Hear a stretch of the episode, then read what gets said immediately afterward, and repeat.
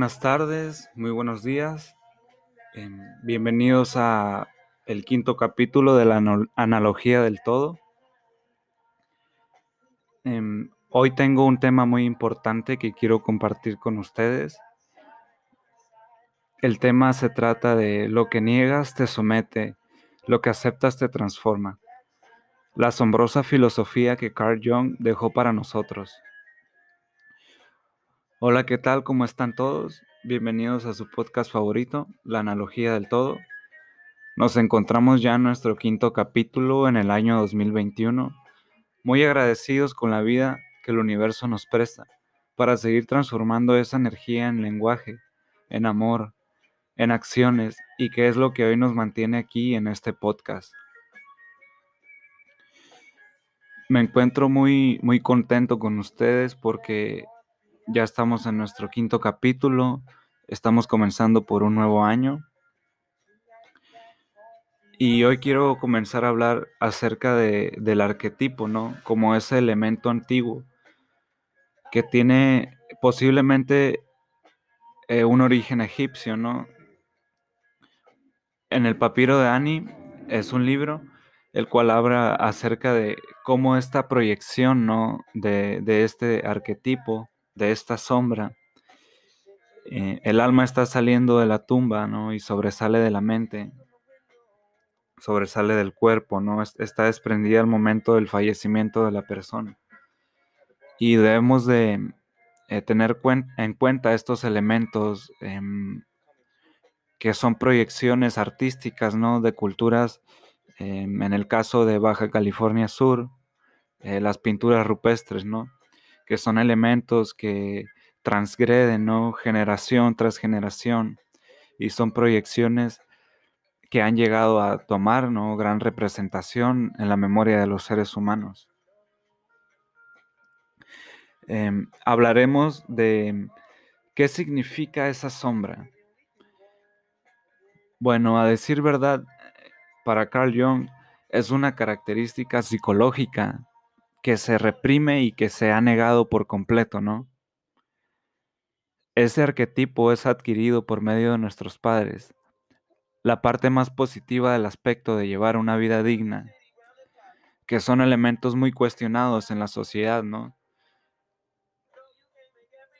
Dichos, dichos medios, ¿no? Que, o dichas acciones que tenemos que conllevar para llevar eh, posteriormente una vida digna, ¿no? Como los estudios, el trabajo, eh, la familia, ¿no? Que son elementos a los que yo me pongo a cuestionar mucho, ¿no? Porque estamos hablando de un proceso de domesticación, ¿no? Que hemos vivido por miles y miles de generaciones. Ok, entonces es un mal necesario, ¿no?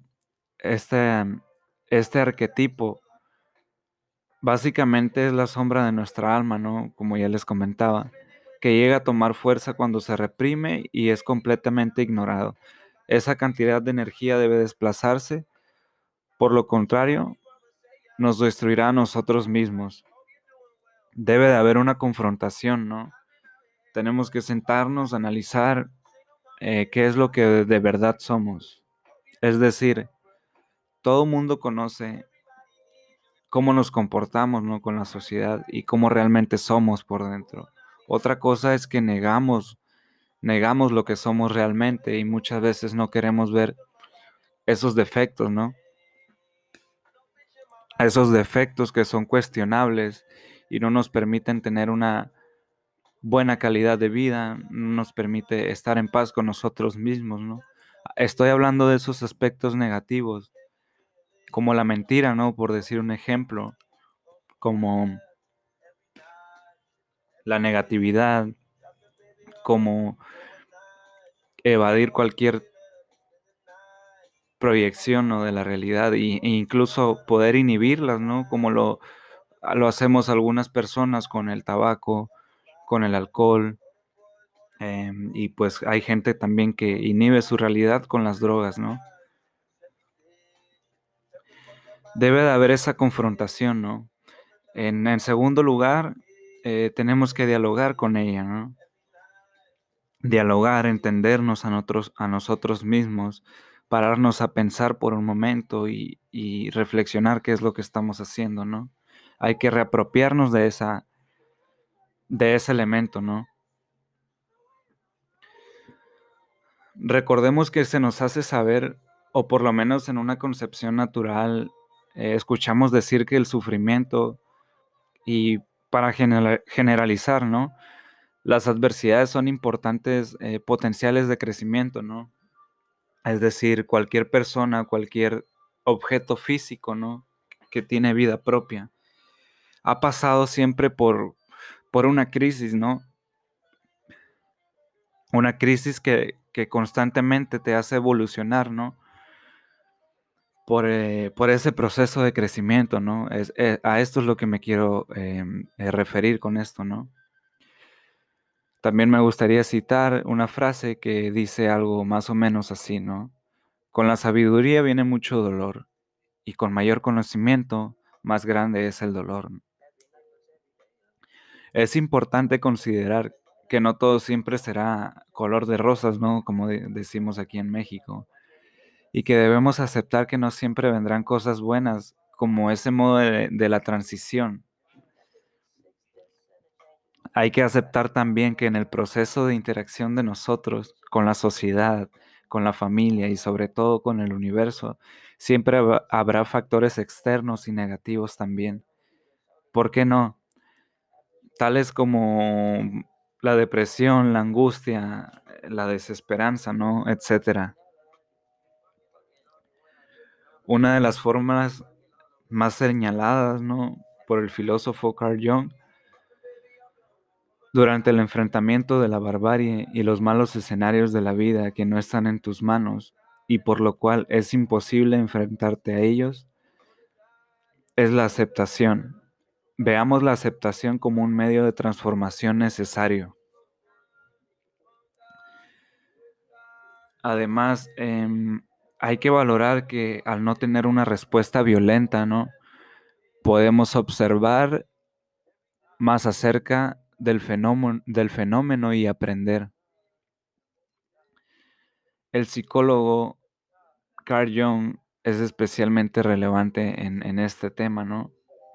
Él no solamente observó a cientos de pacientes a, a atravesar por momentos verdaderamente críticos, en muchos, cal- en muchos casos alcanzar, gracias a estos, descensos o confrontaciones del alma o del inconsciente, ¿no? Eh, eh, una transformación. Por otro lado, vemos en la medida en la que el individuo resiste a escuchar y aceptar lo que se le presenta, la fuerza oceánica del inconsciente no dejará de producir eventos cada vez más torturosos y complicados. Como decía James Hillman, el alma, hasta que no obtiene lo que quiere, te enferma. Es una frase con una connotación muy, muy verdadera, ¿no? Esa pesadez de lo que es el ser, ¿no?, de lo que es el alma. Pues es, pues es cosa razonante, ¿no? Con la experiencia cotidiana, el hecho de que resistirse a las cosas que se nos presentan, ¿no?, y están fuera de nuestro control, las cuales ocurren todo el tiempo, ¿no?, aunque a veces somos tan arrogantes que no lo vemos de esa manera. Esa es una mala estrategia de salud. Es decir, cuando pasamos por, mm, por una situación en la que eh, nos es difícil tratar de cambiar algo, ¿no?, simplemente sucede. Y de eso se trata la vida, ¿no?, de reconocer qué es lo que podemos cambiar y qué es lo que no podemos cambiar.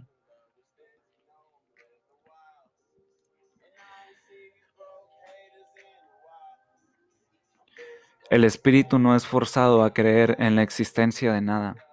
Es porque el único órgano de contacto con la existencia es la aceptación, el amor.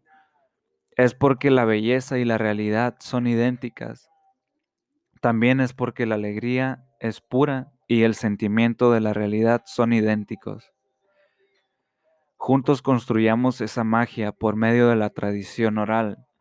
No nos dejemos llevar por las historias que se han transmitido erróneamente sin ningún significado.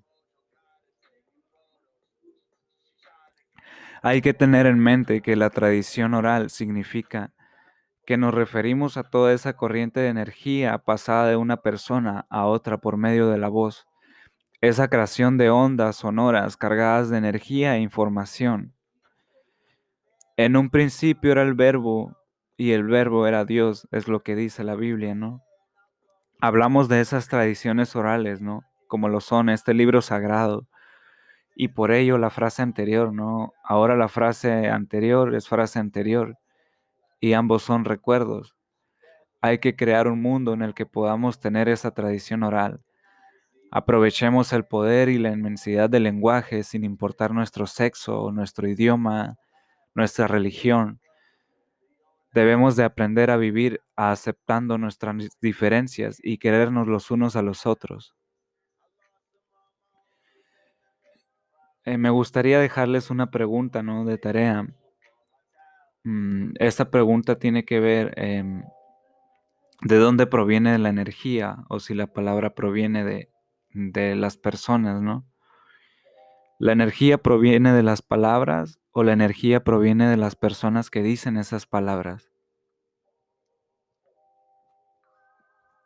Me dio mucho gusto compartir con ustedes algunas de mis recopilaciones, ¿no?, encontradas en libros, en documentales, entre otros, ¿no?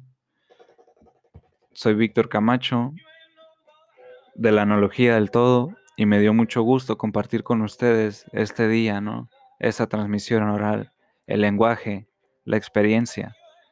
Quiero agradecerles un excelente día y que todo en su año vaya de maravilla. Muchas gracias.